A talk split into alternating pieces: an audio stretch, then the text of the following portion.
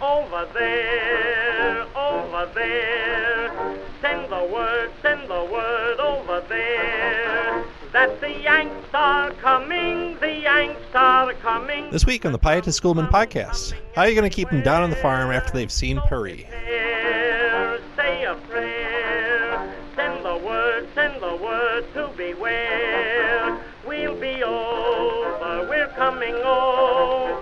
Welcome back to the Pietist Schoolman podcast. I'm your host, Chris Gehrz, joined again by Sam Mulberry. Sam, we're recording the Wednesday after Thanksgiving. I think we need to start with a little recap because it's been a couple weeks. Um, I know Thanksgiving is kind of a big meal for you, one of your one of your It favorites. is. It's, I, I kind of love it. I kind of love. I love most of the things that are part of the traditional Thanksgiving meal. So so, were you a chef or were you a diner or both? bit of both. Okay. So so for my family, we um, uh, it was it's a small group. There's just the seven of us. So my wife and I made made that meal. But then with my wife's family, some of whom are going on this trip, Hey, so they're probably listening.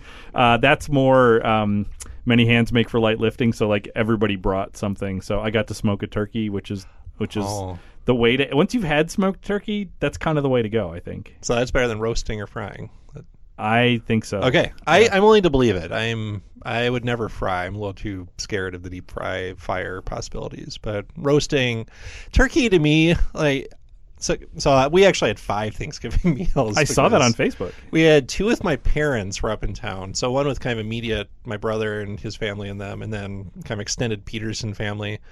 Um, something on Katie's side up here that was beef, so it was a break from turkey. But then with Katie's parents in in Iowa, but like I really love making the Thanksgiving meal, and so I kind of insist on Sunday afternoon. I just want to make a Thanksgiving meal, and the turkey was just an excuse. So is is there a is there a uh, a dish you particularly love, or is it the whole is greater than the sum of its parts? Uh, I would just make the stuffing. Like that'd be. I've actually had that as a meal unto itself as leftovers twice this week. There's um, it's a bread stuffing from America's Test Kitchen. With the apple and bacon? Yep, that's Cook's a good Illustrated. one. It's It's a good uh, one. you can't go wrong with a pound of bacon, a couple apples, caramelized onion, sage. Like, I love that recipe. Fantastic. Yeah, so it's really just an excuse to make that once a year. Um, yeah, you, do you have a favorite to make or to eat? Uh, my wife's family makes a something they call corn mush, which is like a cornbread, corn pudding thing, and we've had other people's versions of it, other families, and it's not good. Mm-hmm. But there's the the Barry family, Lindbergh family, like it's exceptional. It's Huh. so it, it goes from being like a I guess we should have that to like it's kind of the centerpiece. In So this is ways. like the like like cornbread mix with cheese, sour cream. No cheese, sour, Oh, um, okay. sour cream, butter, Yep. cream corn, Yep. yeah, and like fried onions on top, and it's yeah. Crazy good. Okay. it's so good. well, let's put together like a trip cookbook. Or it's something. actually fitting that we're talking about food because this this location's a little culinary. This is going to be, a, I, I think, meals we throw on to get a fourth M. Um, for the other cities, that's not so important. We're actually going to lead off with meals here because we are halfway through our travelogue, are talking through our both January with students, June next year with adults. We're up to 20. Uh, I think we're pretty set to go. Um, so we've been to London, we've been to the Western Front. Now it's time to go to Paris.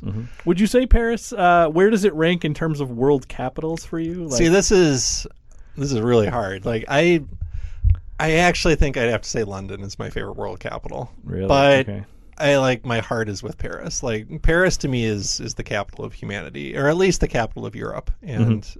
I, I've spent a fair amount of time in Paris, and like I feel more uncomfortable in Paris than I do in London. But I still think I love Paris more than London. But I mean, if I actually had to live somewhere, I'd probably pick London. Sure, and that I would But say that's that too, different but than that's visiting, that's because of language, though. But I think in terms of language is my fault, you mm-hmm. know, not Paris's fault. And to me, Paris is the is the capital Well, and like I mean, the difference would be of the places I've been. So like. I've never been to Tokyo. I've Yep. never, there's all kinds of places I've never been to, but Paris, Paris is it. Yeah. It is, and like I think I like one my favorite meal actually. We'll talk about meals in a sec. My favorite that I won't talk about was a home cooked meal with um, a sister of a friend. And if I could actually like seeing how people live in Paris, like um, if I could just like be mentored by them for a few months, I think I'd figure Paris out and I'd love it. But it's definitely a place I'd love to visit. Oddly, though, it's not really a place our students have loved to visit. Like as we've asked them on previous tours, it usually is is at the bottom of the list. And we actually shortened our stay in Paris by one day, partly to make room for Normandy, but partly because I think students don't love being there. Mm-hmm. And I think it's partly the language thing that you've alluded to. What It's very what- big too. it's big. Yeah, it's Yeah. kind of sprawling. and yeah, and I and I feel like and part of this is language. I feel like the metro confuses them more than the London Underground. Even though once you get the hang of it, it's That not makes sense, Yeah, yeah. it's- yeah. It also feels like London feels far cleaner. Yeah. Um, and more like your Disney version of London, Yes. like like the, the the like imaginary London and the um, and the real London are far closer than like the imaginary Paris and the real Paris. Mm-hmm. I think is part of it.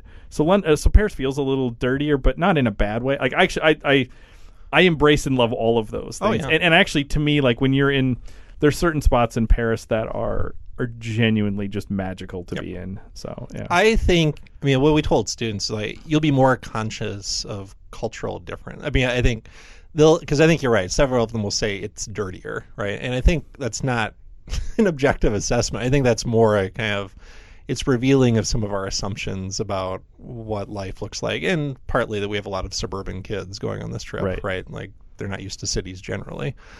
But all that said, I'm thrilled to go back to Paris, and I'm really excited to go to Paris in June and not in January. Yes. like it's fine in January, but like you get slush, and I mean it, it's a wintry kind of city in January. I've been in Paris in May. I've never actually been there in June, but if I've- it's at all like late May, it's a wonderful. place I've been to in be. July and it was amazing. So So let, let's get right into it. Again, we're going to do our four M's. So we actually kind of skip past this with the Western Front, but we'll do like what we did with London. Talk about our favorite museum, favorite memorial, favorite masterpiece, broadly construed, and favorite meal. But because it's Paris, I think we need to start with our favorite meal. certainly. Because really, I think for us, like at, at this point, having done it a few times, it's it's all about the food. Um, so Sam, I'm going to let you start. What's your favorite Paris meal? Uh, my favorite Paris meal is something that I think you and I have had every time we've gone. I have a standard. Yeah. Uh, so it. You're gonna have to help me out because the I I don't have good names for geography in Paris. So what is the name of the street? So there's that- a is it Saint Clair? pedestrian, uh, Rue Cler. Rue Cler, Yep. yes. Yep. Um, uh, uh, it was this kind of pedestrian mall. Actually, so if we're starting with food, one of the best things I've ever eaten. Uh, before I'm going to get to the meal, is we were walking down Rue Cler and you bought oranges, Oh, I was going to talk about this. and Yes. they were amazing. in January, the most delicious oranges I've ever had just from a street vendor in the Rue Cler. And is, are they, is it because they're coming from North Africa? yeah, I that- think Morocco Okay. probably is where a lot of uh, a lot of that kind of. Pro- I mean, it's basically like the way California functions for us: Morocco, Spain. I mean, so sometimes Spain, but Yeah. I, it might have been Morocco or Tunisia. I- but the Mediterranean is the source of these Yes. foods in January. And I've the, uh, the only thing I can compare it to is uh, uh, when I was a student, I went to the Dominican Republic for January, and on the beach there were these guys selling like fresh fruit, and that fruit was also like, amazing like this. So like, I'd never had fruit like that again until we were in Paris. So that was great. Uh, but on Rue Cler, there's a, a restaurant that we go to, and we get uh, duck confit or canard confit. Is that right? Canard uh, this place is touristy enough. It's just duck confit. Okay, I'm working on the French. So It's okay. um, I'm actually working on French French pronunciation, so like I've learned some of the rules Oh, now, great. like how you don't say the last Right. Consonant unless there's a vowel after it, and then you say Usually. it. So Yep. I'm I'm working on it. I'm I'm I will say this is I feel uncomfortable with the language thing because I speak speak Spanish. I took Spanish as a student, so like I can kind of get by, but I but French is real mysterious to me. Yep. So um so yeah, it's um the the duck. I I I generally like to get duck when I'm in in uh, Munich and Paris and, and in Europe. So um, I like to get meats that we don't normally see on menus here. Uh, and it's just the most. Uh, how would you describe the uh, the duck confit? It's I mean, like I'm one of those people who at Thanksgiving loves the turkey skin, but Mhm. it's nothing like duck confit. Yeah. Uh, the reason I like it is I don't like going to restaurants and getting things I know I can make myself. And in theory, I know how to make duck confit. I've read about but it. there It's is no way I would ever try to make it. Like I'll I'll go to Paris to get duck confit. Um, Yeah. Yeah, no, it's. I mean, it's delectable, right? The, that word was coined for duck confit. Is Yeah. how I think about it. Wow, this is really going to be hard to do. I'm just That's gonna, right. And I was doing this at yes. 10:30, and I'll throw some honorable mentions out. I mean, I think that the, the fruit was great. The other thing in Paris in general is just like baked goods. So like there's you walk around, you look in windows, you see a bakery where the food where the baked goods look amazing. Mm-hmm.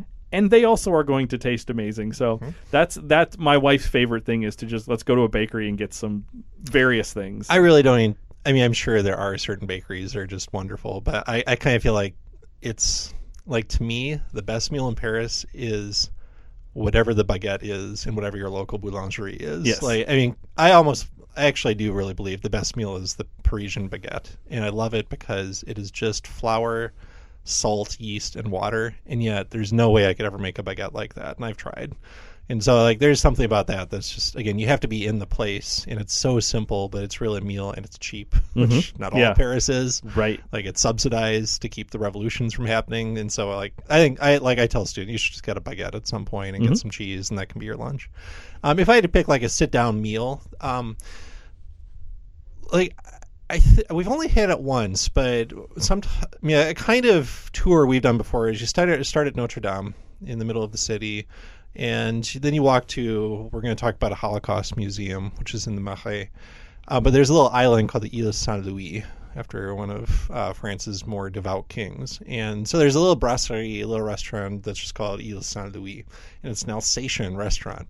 And so this is particular to me because I've lived in Alsace more than any other part of France. And it's an interesting cuisine because it basically sounds German.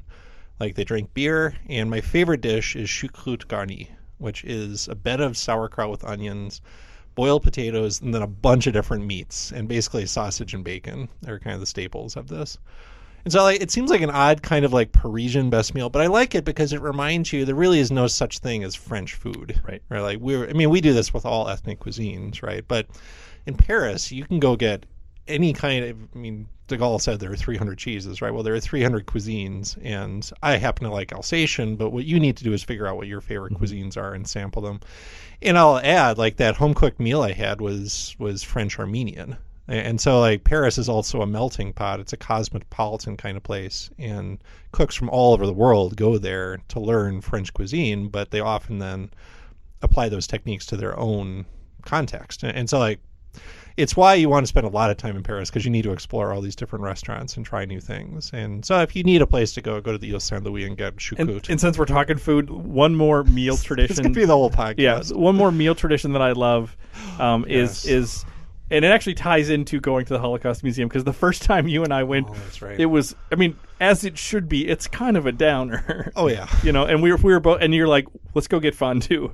and so we've done this the Out last of couple- context, that sounds terrible. yeah, uh, but but like um, You just need to feel comforted. yeah, and, and and so we and the last couple the last couple times we've taken some students with us, and it's just this, you know, it's just cheese fondue and bread, and it's Savoyard delightful. fondue. They're all over the Latin Quarter. Like I know it's a really touristy thing to do, but it it's really good. But you're a tourist if you're listening. Yeah, to that's this, fine. Probably. Like own yeah. it. So Yeah. okay. Well, obviously we could do a whole meal podcast about Paris. Let's move on to something we've done more of on this World War themed podcast and talk about favorite memorial in Paris. Um, so I'll start here, and I'll talk about again the Armenians. So a real distinctive for me of this trip is that one of my best friends um, is a descendant. His grandmother was an Armenian refugee. So in the middle of World War One, in April 1915, the Ottoman government um, rounds up about 300 Armenian intellectuals. The Armenians were a mostly Christian minority, living both in modern day Turkey and Russia. And so like there had been pogroms against them for a long time, but World War One unleashes the genocide against the Armenians. And so it starts with those intellectuals, most of whom are executed, and then you get forced marches, and you know, at a minimum, half million, up to one and a half million Armenians die.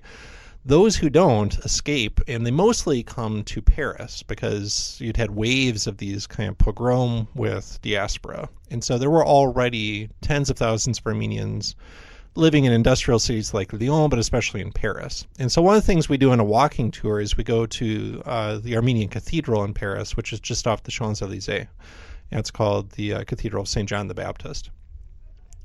Uh, and that really poignantly is a place these refugees would go. And they, that's every Sunday you'd go for worship, but you would also go because that's the community, and you'd hope to run into your long lost parents or children or spouse or whoever, and eventually had realized that they had perished. So one of the refugees who eventually makes it to Paris is a priest named Komitas.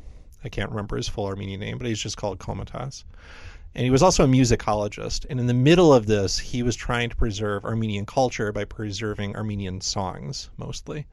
But he was rounded up in 1915 managed to survive but it was essentially it was a broken man spent most of his life in asylums and died in the 1930s and so the armenian memorial uh, um, in paris is kind of just around the corner. It's on the banks of the seine off the rue albert premier. It's named after the belgian king in world war one.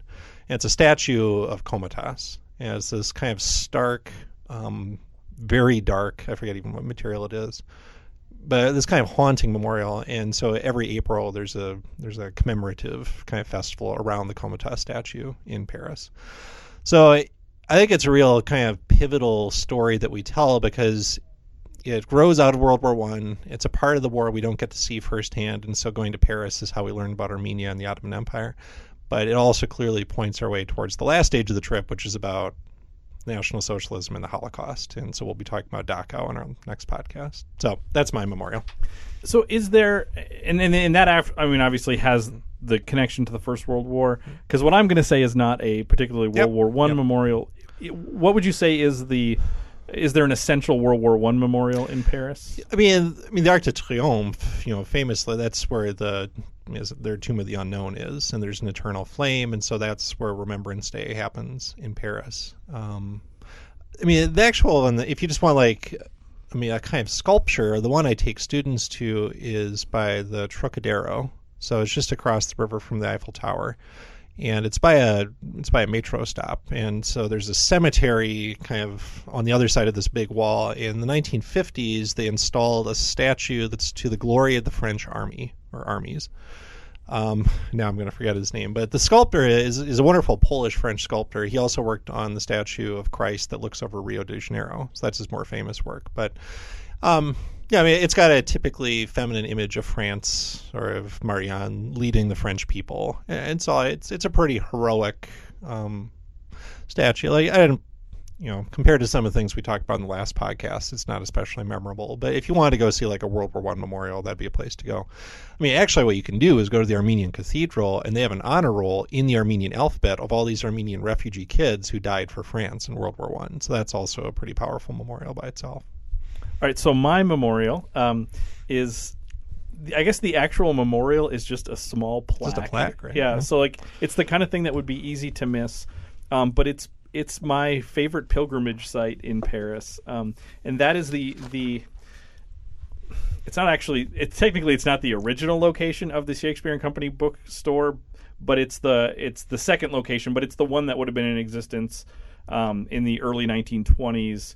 Um, so so uh, Sylvia Beach was the woman who ran Shakespeare and Company, and it was uh, this this small bookstore that uh, basically all of the American. It was it's an, uh, an English language bookstore. I guess I need to say that. Um, and it was it was the place where all of the expat writers and artists would kind of go through. So Hemingway, famously in *A Movable Feast*, you know, he talks about how they're he's there and he's poor. They don't have any money. And he'll go into Shakespeare and Company, and Sylvia Beach will keep giving him books, and he's like, "No, no, I need to pay for these." And she's like, "I know you can't afford them, but you need to read this." So, so she's uh, helping to make taste. I mean, Hemingway's a Nobel Prize ends up being a Nobel Prize winning author, and she's helping to in the same way that Gertrude Stein is helping to sort of connect artists and and sort of feed artists uh, both literally but also with the what they need for their craft. She's doing that and and and um, kind of curating for Hemingway. Like here's the, here's something you need to read. Um, eh, but for me, part of the significant things is that is that Shakespeare and Company is also uh, when James Joyce couldn't find anyone to publish Ulysses, which is his, you know, one of the monumental works of 20th century literature. Joyce is one of my favorite writers. Uh, Sylvia Beach publishes it, so she publishes it out of Shakespeare and Company. Um, so, and, and and Ulysses is this very challenging, difficult to read book. That's this. It's one of the great books. Uh, like I said, in the 20th century, it's a book that I love, and um, so so I like to go there and think about Beach and um, and Joyce kind of working out of there to put out this book. They also published. Um, uh, she also published Finnegans Wake, and famously, when the Nazis came through, um, she was arrested because she refused to hand over her last copy of Finnegans Wake. Um, and then, when when the the Allies liberate Paris, um, Hemingway, this is maybe apocryphal, but he claims that that you know that he was there and he's the one who who um, personally liberated Shakespeare and Company from Nazi control. You know, so it's just it be, it's just this sort of So this- the story goes. yeah, yeah, yeah, and that, that you need to say that with a lot of these Oh, things. yeah. But but like, but it's so it's this right now. It's just a, a storefront, right? Mm-hmm. Not a bookstore. Um, but it's I love to stand in that location and think about all the people who came through here. Now, on on the on the river, you know, across from Notre Dame is the current Shakespeare and Company, which also has all. I mean, that. Yeah. So if you're a fan of the Beats or James Baldwin, like it's a really so that's a cool place to go, and that you feel more like you're in Right. this this. But but I actually love this storefront location, and and it it touches on the fact that there's all kinds of hidden histories here too. That like there are the the things that are famous, but then there are these other places that were these really significant locations. Well, and if we can toot our own horn, it, it also points out it- it's nice to have a guide to take your. I mean, like this is why someone like we mentioned Dan Taylor before. I'm, Mm-hmm. I'm sure he does things like this, but it's why I think one of the best things on our trip is the walking tour you do that culminates at this plaque, right? I mean, it would, of the expats, so Fitzgerald and Hemingway and Pound and. Um, you talk about Joyce a little bit too. So I mean, that's how we build in a World War One connection. I mean, in a sense, these are other kinds of refugees. I don't want to push Right. that too far, but they feel alienated. they're from- exiles, right? you know, Yeah, some some intentionally, yeah. Yeah, and but I, I love it because you see then a side of Paris that's very different than the kind of touristy Paris, right? And you realize the the, the layers of history in this place. I mean, it's yeah, but but you need someone to lead that. It's, Right. It would be hard to do just even as a self guided tour unless you were really knowledgeable about this history, or had a copy of Movable Feast. That's with right, and just looked up a bunch of uh, addresses. so- Right. Okay. Well, let's move on to another thing Paris is known for: museums. Uh, Sam, I think you're up first. Yes, and and I'm just like I did with with uh, with London. I am going to tip my hat and say, okay, the Louvre is like that's the right That's the answer, answer, right? yeah. It's uh, and that Forbes list I talked about in episode in the first Oh, right, episode, best like this was the number one, um, and and it should be, and it's amazing. Although I will say, as an art museum, and the Louvre is more than just an art Mm-hmm. museum, but as an art museum. I, I'm actually super intimidated by the Mm-hmm. Louvre. It's too big. Like it's it's not too big. It's it's hard to like in, in the same way the British Museum is hard to sort of take all of it in. Mm-hmm. The Louvre is even more so. I think there's so much there, and there's there's just masterpieces everywhere. Oh, it's exhausting. Yeah. Yeah. and it's amazing, and you should go to it. But the nice thing, I, I will say, the nice thing about having been to Paris a few times is like I've been to the Louvre twice, Mm-hmm. so I can go to Paris and not go there and be like, that's okay. Like I last time, I think we we went, but a couple of the other times we didn't go because we had both been there, and so you don't. Um, it- to me, it's so big that, that I sometimes um, avoid it. Yeah. you know, uh, so I don't go every time. But there is a museum that I do go to Yes. every time. Uh, and this is also on that Forbes list. This was in the top ten. I forget if it was six or seven. Um, is the Musée d'Orsay, which is the great uh, uh, impressionist, post-impressionist museum in Paris. So it's an old train station, um, and it- I'm trying to think. It's just. It, masterpieces per square inch is is amazing like like every there's there's three rooms of Van Gogh paintings and he's one of my favorite painters and to be able to you know I living in Minnesota I go to the Minneapolis Institute of Arts to look at the one that they have. And then you go there and you just realize there's there's so much of that. And then that's just one of the artists there. Um, so it is it's it's a stunning collection. And the thing I love about that museum is it's where the Louvre is is intimidating and it's too big. The Musée d'Orsay is so doable. Oh, like yeah. you can you can easily see the whole collection. yeah. So I always recommend that to students if they feel like okay, I only have two hours, but I want to go to something. I'll say go there. You won't regret it, and you won't feel like I missed everything. No, I mean, I think what you probably happen is students will see about as many recognizable, I mean, paintings they recognize, plus then they'll be drawn in a little bit deeper Mm-hmm. because, yeah, I, I love, yeah, I mean, that would have been my vote. I let you go first. Um, There's I mean, also a great cafe there. There is, yeah. Um, I, I mean, I love it because it's not in a royal palace; it's in a train station. Um, I love it because I'm looking up my bookshelf, and one of the first books I read in a French history class that I really enjoyed was uh, called Olympia: Paris in the Age of Manet by Otto Friedrich, and Olympia is this famous painting that hangs in the Orsay. Um, what I'll say is uh, a little bit different. We've mentioned it before, and it's one that I'm sure is not nearly as visited as either of the two we've mentioned. I was tempted to talk about the Musée Cluny, which is the medieval museum that we enjoyed. That, that's that's my secret one. If you've Yep. been to Paris a few times and you haven't been to the Cluny, that's a good one. and we pointed you towards the Latin Quarter for a lot of things. So while you're there, stop in the Musée Cluny. Um, I'll t- so I'll talk about the Memorial de la Shoah. This is the Holocaust Museum. So it's in the historic Jewish quarter of Paris. It's not very old. Um, it kind of is a collection that developed over time.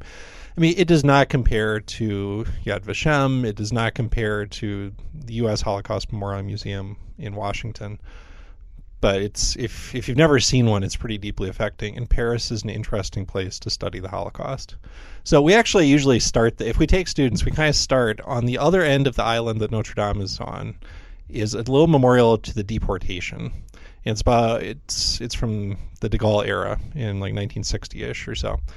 It's about all the French who were deported, right? And that was an attempt to grapple with the legacy of resistance and occupation, but it celebrated the French who resisted. And it kind of glided over the fact the French were complicit in killing hundreds of thousands of Jews. Not necessarily as many native French Jews, but Paris is a city of refuge, as we've already heard. Lots of European Jews came to Paris before 1940, and the French turned them in and that's not really addressed very well by the French. And this is one of the the main things French memory has had to grapple with um, since World War II. But there is a Holocaust museum, and so you go through. It's very, I mean, I think it's really well done. It's it's multilingual. You'll get a lot out of it. It's got a big section on uh, the long movie "Shoah" by Claude Lanzmann, which is one of the major works of art of the 20th century, really. Um, the thing that I'll never forget is I almost don't want to tell you because I want you to be surprised, but I think you need to be prepared for it. Is the last thing you see is this actually very brightly lit room, and it's just full of pictures of children, and they're all children who perished in the Holocaust. And I don't know if I, I think the first time I saw it was, I think with you, Sam. I don't think I'd seen it on previous trips. And so I don't know if this is 2013 or 15. It was 13, yeah.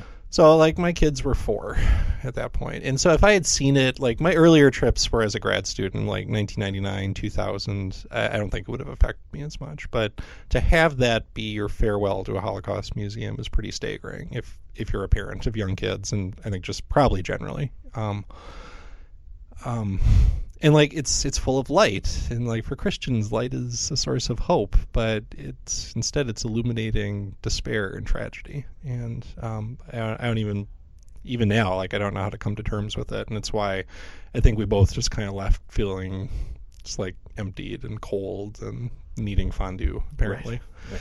so if you, I mean, I'll mention that because that is off the beaten path a little bit more, and I would guess most tourist guides would steer you there. It's intimidating. You've got to check through security, go in there. You can't take pictures. Like it, it kind of feels like you don't belong, but like stick with it and go through it, and it's free and it's worth spending a couple hours at. Okay, let's conclude then with. I mean, I think this four M's thing was built for Paris because we're right. going to conclude with masterpiece. Now it's hard because we've already mentioned the Louvre, the Orsay, like So you can take those off the table. yeah, we'll. Just eliminate those and make it harder for ourselves. So again, pushing the notion. I'm going to talk about film. So when I was a grad student, um, I mean, I went to Paris a couple of times for my dissertation, but mostly I spent like three weeks there. It was kind of the end of the French stage of my dissertation.